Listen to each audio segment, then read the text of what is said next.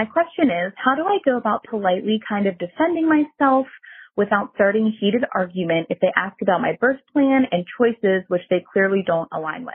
I have Hashimoto's thyroiditis and they wanted growth scans because of this. And my baby turned out to be about 10th percentile. I was labeled IUGR and they wanted to induce me at 38 weeks. But what do you mean when, when who touches the baby's head? So fetal scalp stimulation, you can go in and do a vaginal exam and you can actually scratch the baby's head with your fingers. oh my God, I can't hear any more of these. Are you kidding me? Can we get out of there? We're not supposed to be in there. The baby is in the most sacred, private, intimate place that there is on earth, inside another person's body. And we are like trying to climb our way in there and say, Are you okay? Does Right, this bother exactly, you?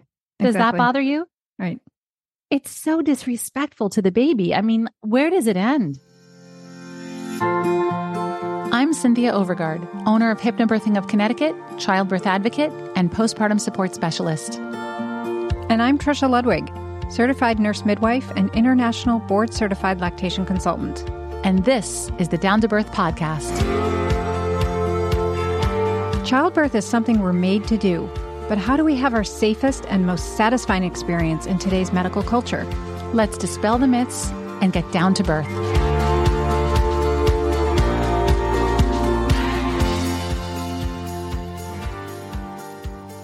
Hey, Hey there. Welcome to the November Q&A. how is everyone? How are we starting today, Trisha? Do you have something? I do have something, something. I guess it's it's kind of like an anecdote story question. An anecdote Oh. story. que- You know, do you know in German that would become a noun? Anecdote story question. They would just make that what, one what- noun. What would the And- word be? Well, German is known for like making up words. They just stick all the words together into one word. And it would be a feminine word because Frage is question. So they would have, they would put it all together ending with Frage and it would be a feminine So word. we could call it a QN oh, nice. German English concoction you just came up with there. Mm-hmm. Yeah, why not? That was, that sounded very, so we're going to open with the QN Faga. I just, I just learned of a new German word. I ha- now, see, now I'm sidetracked. I just learned of a new German word this week. That's because they make up words and it's really clever. It's very original language. They have one called, um, it's closing gate panic. Closing gate What does it panic. mean? It means that you start doing things in a rush in life because you're afraid you're running out of time. Mm. Like uh, someone who is in their 40s and rushing to get married and have a baby, like they actually have a word for that feeling, and it's called closing gate panic. But that sounds exactly like what I just did. It's like an English word, but not. Oh, well, I didn't say it in German. Oh, You think I just spoke German? it's like closing gate panic. That could be think- German. No, it's, I think everyone Well, say it in German. knew that was English. I mean, really, I'll be shocked if one other soul on earth thought that was German. Closing gate panic. God, no, no, That's very German. It doesn't sound like German. No, no, it doesn't. Anyway, Okay, now all the German listeners are having a very the word in. German. I think it was like Torschlusspanik, which is gate close gate close panic. Anyway, we have a Q and Faga, and it is. Um, I shall read it. Hi, ladies. I have been an RN for four months now and work in labor and delivery. Although I work in a hospital where birth is medicalized, I have done my own research outside of nursing school and wholeheartedly believe in holistic ways of life and believe that our bodies were created by God to birth naturally. I also have a dream of becoming a midwife someday. Recently at work, we had a G8P7. That means pregnant eight times seven babies. Uh, a G8P7 come in with a birth plan of having a natural birth with intermittent monitoring, no epidural, no Pitocin, and only interventions if absolutely medically necessary. She knew her body. She has had seven children Who would by now? and has birthed naturally several times. She came in at 37 weeks, one centimeter dilated, with her water being broken for about five hours, and said that the fluid was clear, no odor, had been feeling baby moving all day. We hooked her up to the monitor for 20 minutes, and baby's heart rate was 130 to 150, very normal. And the doctor ordered a biophysical profile because she was worried about how long her water had been broken. The ultrasound technician said that it was difficult to do the ultrasound and pick up movement and blamed it on the mom's size. The score on the biophysical profile was six out of eight. Then the technician called us back and said it was four out of eight with the points off for fetal movement and tone. The doctor ordered us to prep her for C section just in case and came in to talk to the patient about what the biophysical profile showed and how she felt would and how she felt it would be best to do a C section. She didn't quite understand because she had been feeling the baby move and its heart rate was good.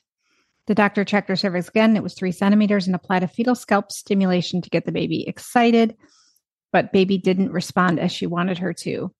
The doctor then did another ultrasound and determined that the baby still didn't have great movement or tone, so he quickly got her to C section. The baby came out with APGARs of eight and nine and was perfectly fine. Since I'm new and I do believe a bit differently than my coworkers, I feel as though I will just get a generic answer if I ask if this was actually medically necessary. My question is how necessary was the biophysical profile? Did this situation absolutely permit a C section? Or if we would have let her labor on her own, could things possibly have turned out fine? I know these are million dollar questions, but in your opinion, how reliable is that BPP? Thank you. Okay, so um, let's break this down. She was 37 weeks. She was in labor. Her labor, her water had been broken for five hours, which is perfectly appropriate, fine, nothing to be concerned about, not a reason to order a biophysical profile. The baby's heartbeat was in the 130s to 150s, perfectly normal heart rate. The um, ultrasound tech had difficulty gathering information on the biophysical, biophysical profile for whatever reason. So how do we even how can we even say that the score of 6 out of 8 then dropped to a 4 out of 8 was even valid if the ultrasound tech was not able to get a good scan on the mom? Which Well, we, we hear this. Yeah, we know we this. hear things like, well, we weren't able to test it, we weren't able to check it, so therefore we have to assume XYZ. Do you remember that story we shared? I wish I could remember the details, but I read it in one of the podcast episodes, I think. And it wasn't that long ago, but like a woman had, I think it was a singleton, one baby, and they just, maybe it was twins, but they couldn't see like one foot based on how the baby was positioned. And just the doctor was like, I'm going to feel a lot, I'm going to feel a lot better about this when we can guarantee we know how that other foot is. And they just put her through like all this stuff. As if there was going to be a problem with the foot. It's ridiculous. But this case, didn't the doctor like change the number? Well, based on they, they, they said based on that fetal movement. This, they gave the biophysical profile score a six out of eight, and then the technician called back and said it was a four out of eight. They took Based on points off for lack of fetal movement and tone. Imagine a rag doll that's no tone, got it. and then a healthy baby has good tone. And they observed this by watching it on ultrasound. Yeah. This is the this is like when we start over testing, this is where we start making things a lot less safe. Well, so the whole point of this question is what did she actually need um a biophysical profile just because her water had been broken for 5 hours and her baby had been moving fine and No, that's a heart rate. definite no. That's So- a definite no. So No, why even- why are we even doing a BPP? and then to go straight to a C-section Right. without even giving this mom a Terrible. chance to labor and see how the baby actually tolerates labor. And there was, unless we're missing part of the story, there was no indication that the baby wasn't tolerating labor. She did say she did fetal scalp stimulation. So when you touch a baby's head, you want to actually see that the heart rate increases.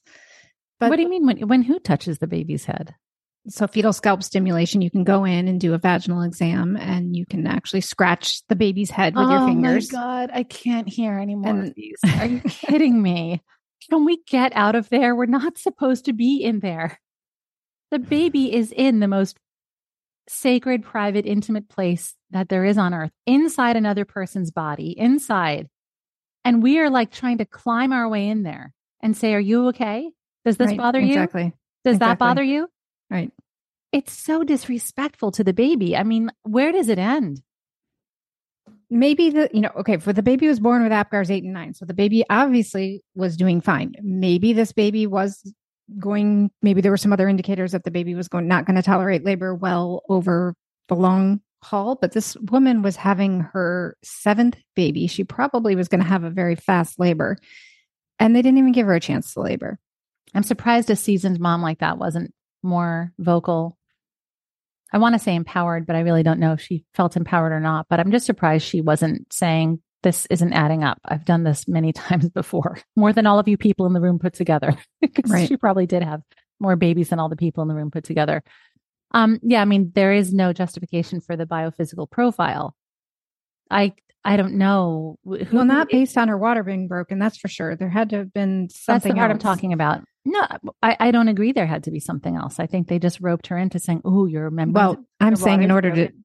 to to justify a biophysical profile, there would need to be something else, right? And then because she was willing to do that, they could now very easily say, and I'm not saying it wasn't correct and true, but they could very easily say, "I don't like this tone.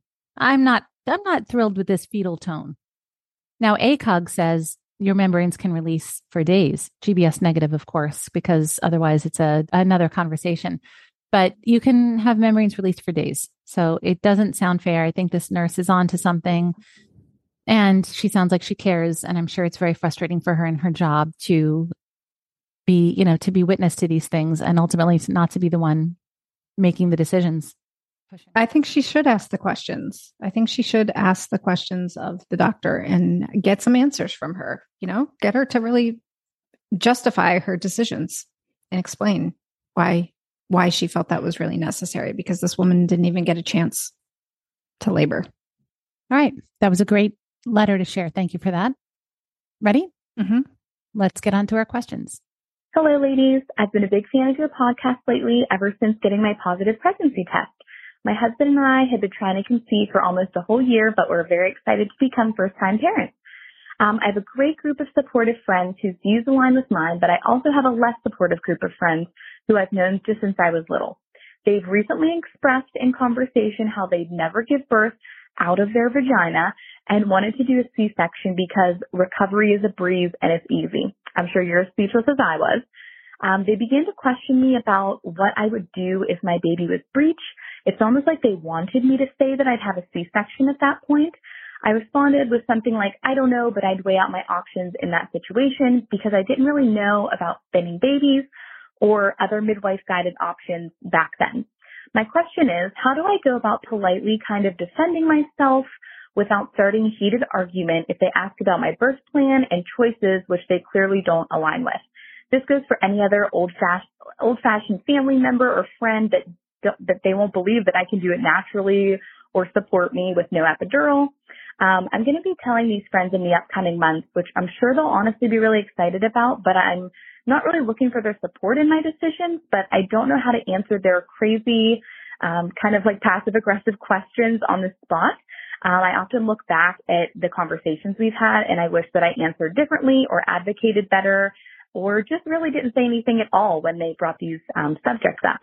So thank you for your advice. Um, let me know what you think. Um, what, what, what would you say in this kind of situation when you have those friends or family members that just aren't supportive, um, but they still want to dig dig deep and kind of ask me these questions.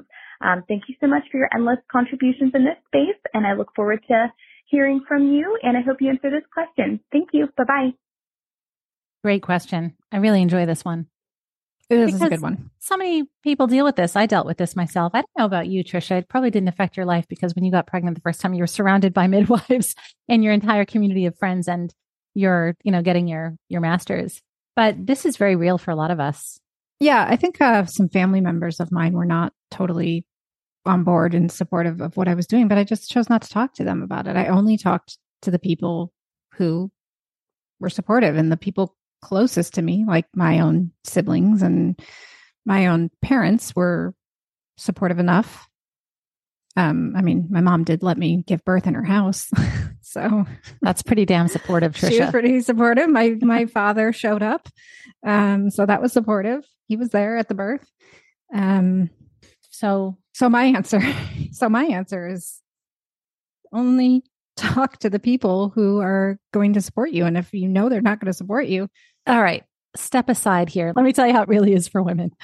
You can't only choose to talk to the, it sounds perfect. I agree with you with almost everything in life, but now my situation, I couldn't, I couldn't avoid it because I was pregnant working in the corporate world and you can't even, you can't show up to work and not talk about your pregnancy when you, you know, work. You don't have to tell them where you're giving birth. Oh my gosh. What happens at work is you're very close to some people and we, I mean, that people you're close to find out. We had, um, you know, we were the, we were the risk management team and we were a very close group of about 20 people. And, um, yeah, no, but like my very close friends knew. And it's like everyone was nice and supportive. But before you know it, it's like, the, you know, the woman from HR was walking by my office once and came in and said, I heard you're having a natural birth. Like, let me just tell you. And, you know, you can't control it and stop it all the time. People talk. And yes, your advice is perfect. It's just very difficult to pull off. Now, with this woman, it probably is good advice because she could avoid them, I guess. But here's the thing I noticed in what she said. She said, How do I politely defend myself? Who says you have to defend yourself? One thing that I find, what? I think that's my point. You, you, you don't have to ignore people. It's not like you avoid those people, but when they bring it up, you don't have to defend yourself. You simply say, you either don't say, you can say, my birth, I'm not choosing to talk about where I'm giving birth, or you can say, I'm giving birth at home, and that's the end of the conversation. Look, if they're that interested, they can spend the hours that you spend listening to podcasts and reading and educating yourself. Clearly, they're not that interested because they, they're going to you for the information. It, whatever it is you decide to do in your life, you just don't have to explain to anybody ever. Just keep them really at bay back to what Trisha said, but keep in mind why you're not defending yourself. I always, you know, one of my favorite lines, and it's not easy to put into practice. It's, it's hard. It is a hard life skill to learn, but other people's opinions are none of your business. And if you just keep reminding yourself of that, your opinion is none of my business. Your opinion is none of my business. It does not matter to me. If I do care about your opinion, I will ask you Right. If you're offering me your opinion, right, it's not my business. Right. Keep it keep it yourself. You just politely decline. And the worst thing to do is defend yourself because then you're yeah. engaging. Change the subject, move on, say your decision very confidently. If my baby is breech, I will make decisions at that time that best suit me and my baby. That's all you have to say. Yeah. They won't know what to do with that. Just don't engage in the conversation. You say you say your piece and you end the discussion there. Yeah you say, I'll get back to you. Change the subject. Okay. Next. Hi there. I had a quick question about early labor. So my son was born at 37 weeks and three days. He was small. He's about six pounds, 14 ounces and didn't have a lot of fat on him. Otherwise he was really healthy. My question is, is there any chance or indication that my second labor, second baby could have another early labor or even premature labor. Um, I just want to make sure that there's nothing that I can be doing to prevent that or anything I can be doing to not have a super early water break. Any any insight or any um, tips would be greatly appreciated. Thank you. I think there's an argument both for and against thinking that you might have a premature baby the next time because we don't know the conditions of it. Like I didn't know if she was asking about having a small baby the next time, which can be in part genetics. Though you also have women who have one really small baby and then another baby that's three pounds heavier. But when she mentioned membranes releasing, that shifted the conversation in my mind. Um, because if she went into labor after her membranes released, then that's a different story. That was specific to the baby. The only factor of that that might not be specific to the baby is that some women just like have much thicker membranes than, than other women. And some research came out that I found very interesting that showed that natural sources of vitamin C and citrus, which so many women crave in pregnancy, makes very strong membranes. So even to form a positive belief, like if you're group strep positive or you had a premature baby and you're basically hoping your membranes don't release early, um, just have a lemon a day. It's like the healthiest thing you can do, and it makes for very strong membranes. And I think the rest is out of everyone's hands.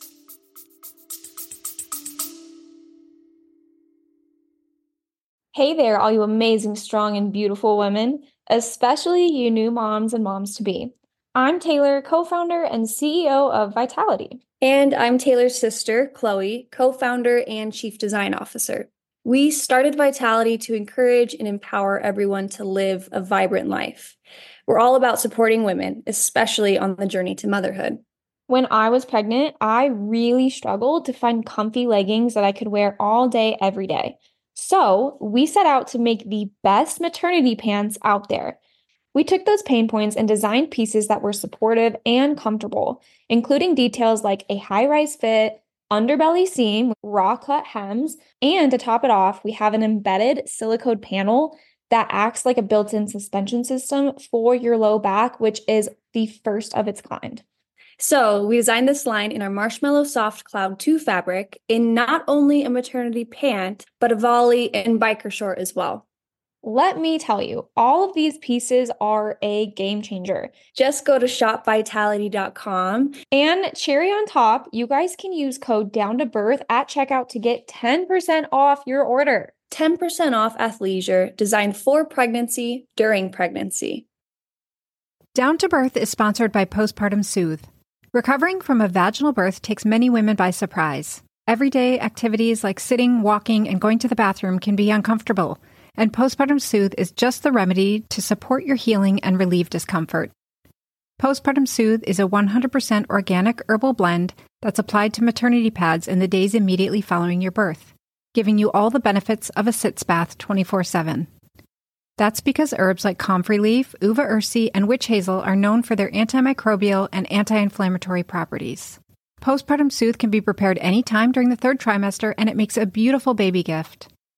It's a must for any woman seeking a faster, easier recovery from a vaginal birth. Visit postpartumsoothe.com. That's postpartum soothe, S O O T H E.com and use promo code down to birth.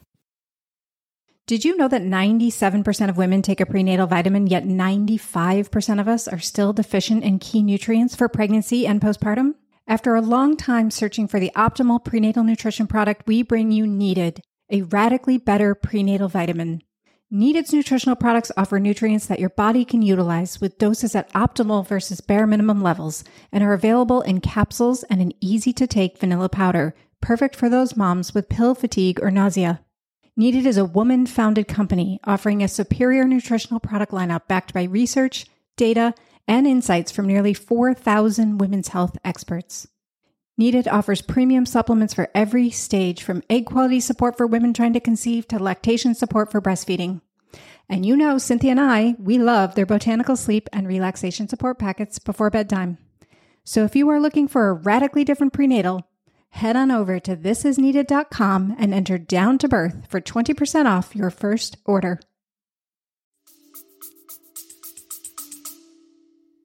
The chance of having premature rupture of membranes or preterm. Did she say pre, was her baby born preterm? He was born on time, 37 and three days, and he was actually a good weight. She described him as small, but he was almost seven pounds, right, which so is pretty pretty impressive for that I, it sounds like a good weight to me for 37 weeks. Yeah. So he technically wasn't premature.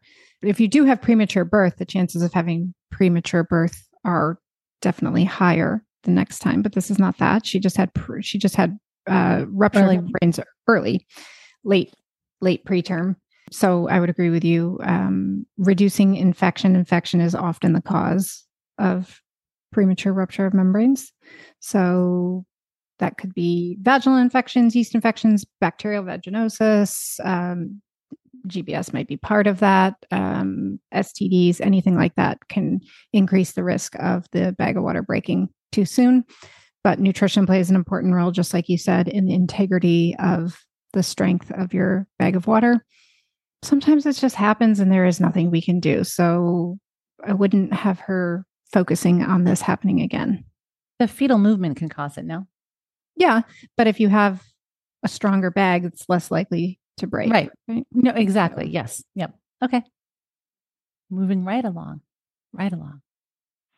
Hi, ladies. This is Michaela. Um, sorry if I'm a little emotional. I just got done with my 36 week appointment with my OB and uh, I just, I don't know. It was quite an interesting experience. First of all, I was informed that I was going to get my group B strep done today, which I was fully, fully expecting. But as she walked in, she also said that she was going to do a cervical exam. And she did not ask me if we were, if I wanted to do one, but she just told me that we were. And I, I need to work on being more assertive and advocating for myself, but it's just hard when your OB or someone is very pushy.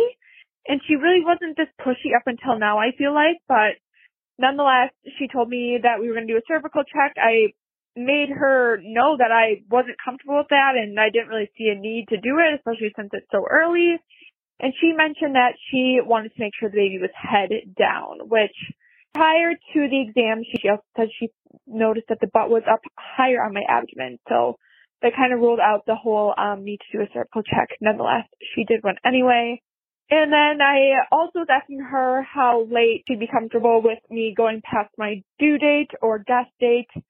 And she said 41 weeks typically because the longer you wait past 39 weeks, the higher the chances of C-section are. And I just was dumbfounded by that because I know that's absolutely not the case. She also said we we can do a flu shot next week, which I absolutely do not want to do either. just wanted to get your perspective and I'm definitely looking into maybe changing providers and, and in the future working with a midwife for someone else. So thank you both so, so much for everything you do. Your work does not go un- underappreciated. All right, this is total bullshit. I know where to even where to even begin. I wrote down so many notes listening to that just now. The cervical exam is total bullshit.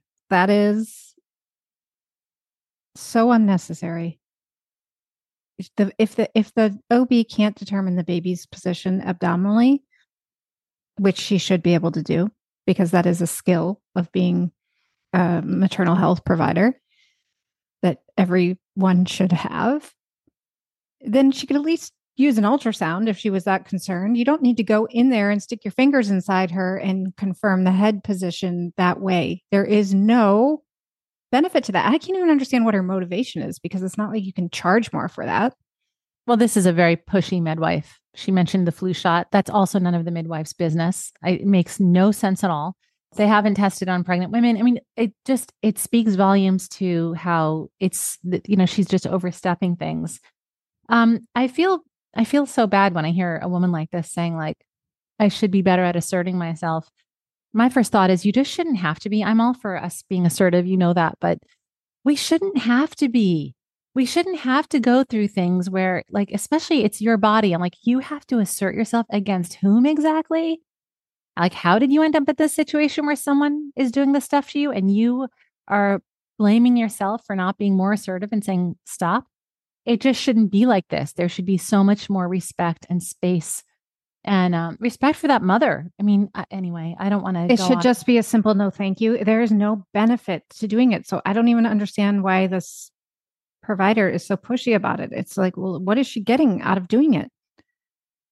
Just power, I wish I knew. control, because there is nothing useful.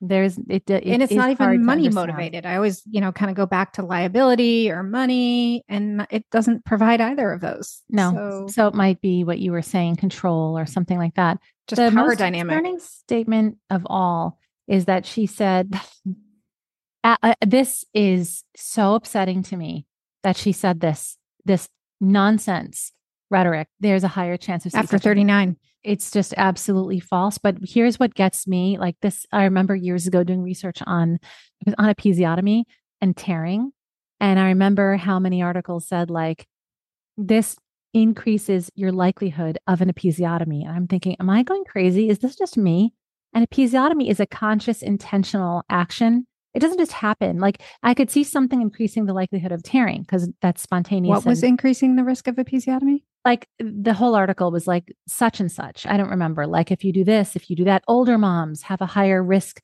of episiotomy. I'm like, what are you talking about? Someone is cutting her. Choosing. That's a provider just, intervention. Someone is choosing. And that's how this sounds. Like it's what do you mean after 41 weeks there's a higher chance of C-section? Th- that's not how this works. C-sections don't just happen. And the vast majority of them are absolutely unnecessary. The vast majority, or else you wouldn't have midwives like Ina May Gaskin, who's attended thousands of births, and her average C section rate was 14 women per thousand. So she would laugh at that and say, Really? After 41 weeks, the odds are higher? Almost 99% had vaginal births. And now we have these midwives acting like uh, this notion that we know when the baby should come out. C sections didn't used to happen like this, you know, for the whole first half of the 20th century into the into the 70s.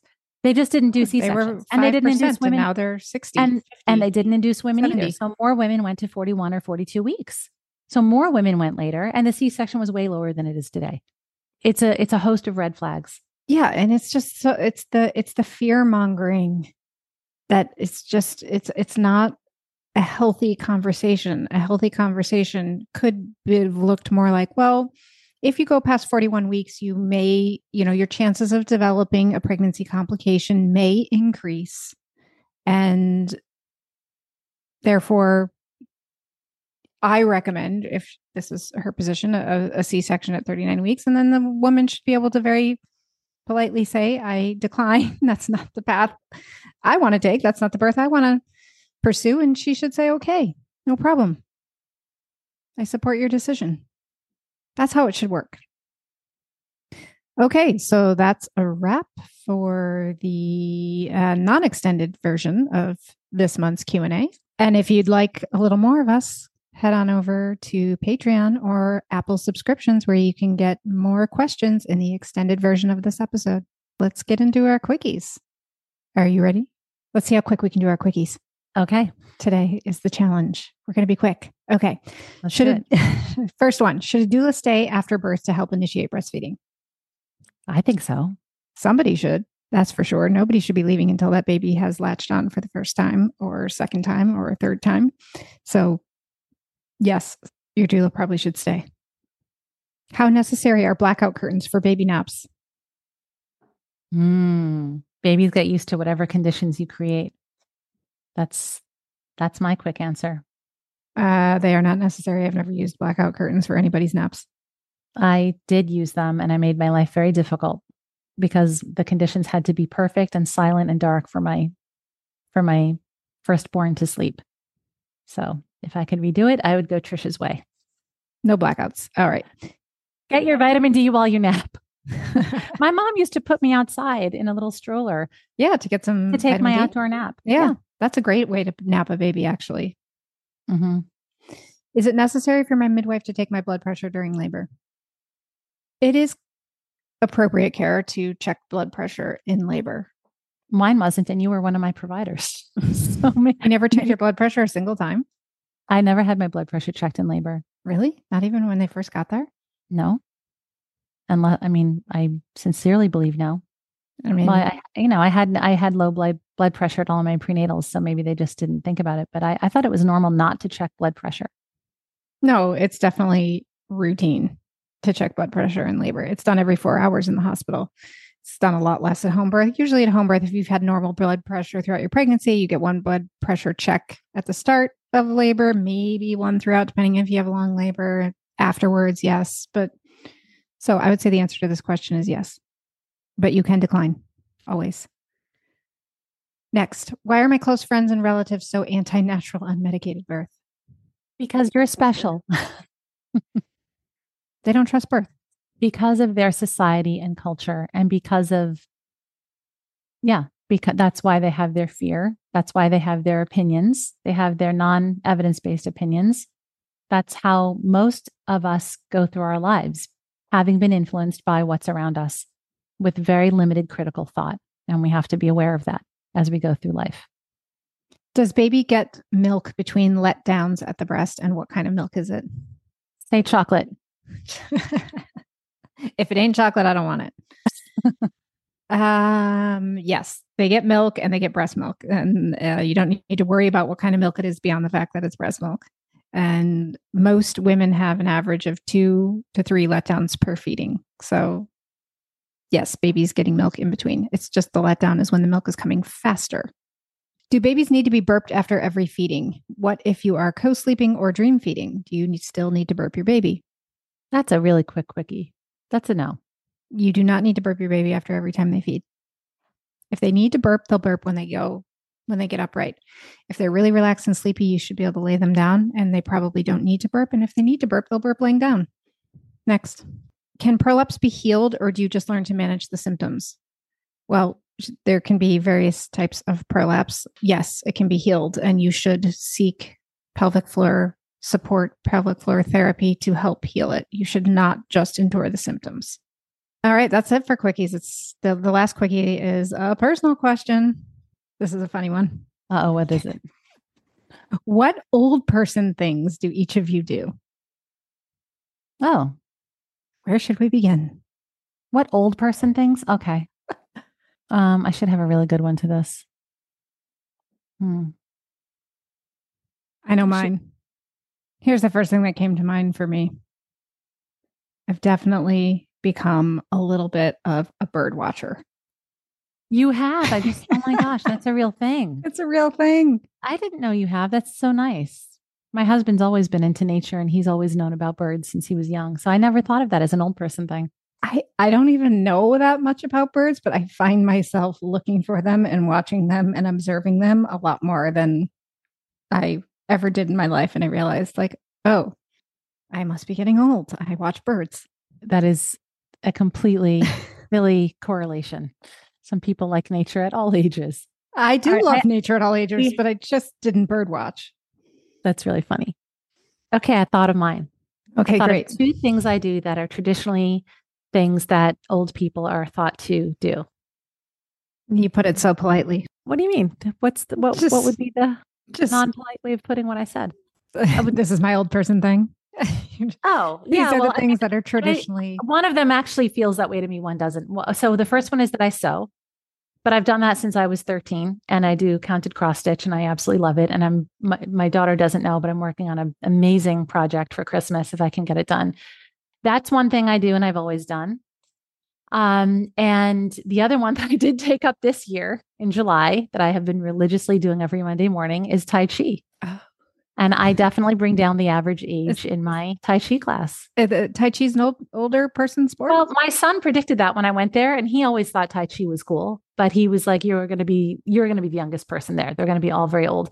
And there's one or two my age.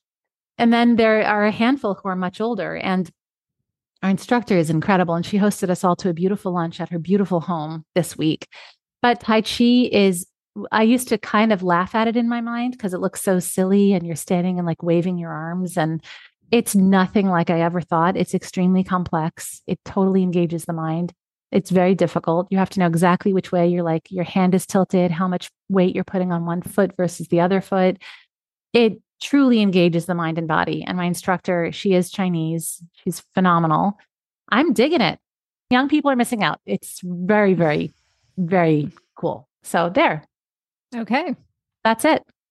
I'd, I'd, be much more concerned if she said, What young people habits do you have? I'd be like, Hey. I mean, unless going to bed at nine o'clock counts. Oh, yeah. You are so good about that. You're so good about going to bed early. That's so good. All right. So that's it for today. That's it for this month. If you haven't joined our book club yet, you're really missing out. Book club. Yes. Join our book clubs. Keep your so mind awesome. young, fresh, and healthy by joining our book club. Yeah. And whenever you join, you can do the current book live or and you can see the library of all our past episodes, but they're all video episodes. They're totally unedited, which stresses me out, but that's my new that's my growth that we don't edit video. So you see us talking about the book chapter by chapter. It's $10 a month. And with that, you get all the benefits from tier one, which is all the extended ad-free Q&A episodes, including this one. And you know no what the best part of the book club is? Honestly, I think the best part of the book club is the WhatsApp the WhatsApp group. chat. Yeah, yes. everyone's together in the WhatsApp with us. That's really We get to have fun personal conversations there. So yeah even if you're not that curious about the book, but you should be because we're going to do some pretty good books. We just did a great one. Come on over just so you can join the WhatsApp group. Talk to us.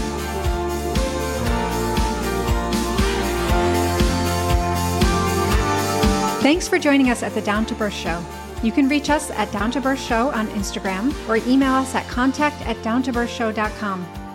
All of Cynthia's classes and Trisha's breastfeeding services are held live, online, serving women and couples everywhere.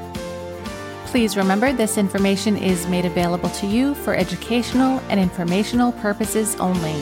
It is in no way a substitute for medical advice. For our full disclaimer, visit downtobirthshow.com slash disclaimer. Thanks for tuning in. And as always, hear everyone and listen to yourself.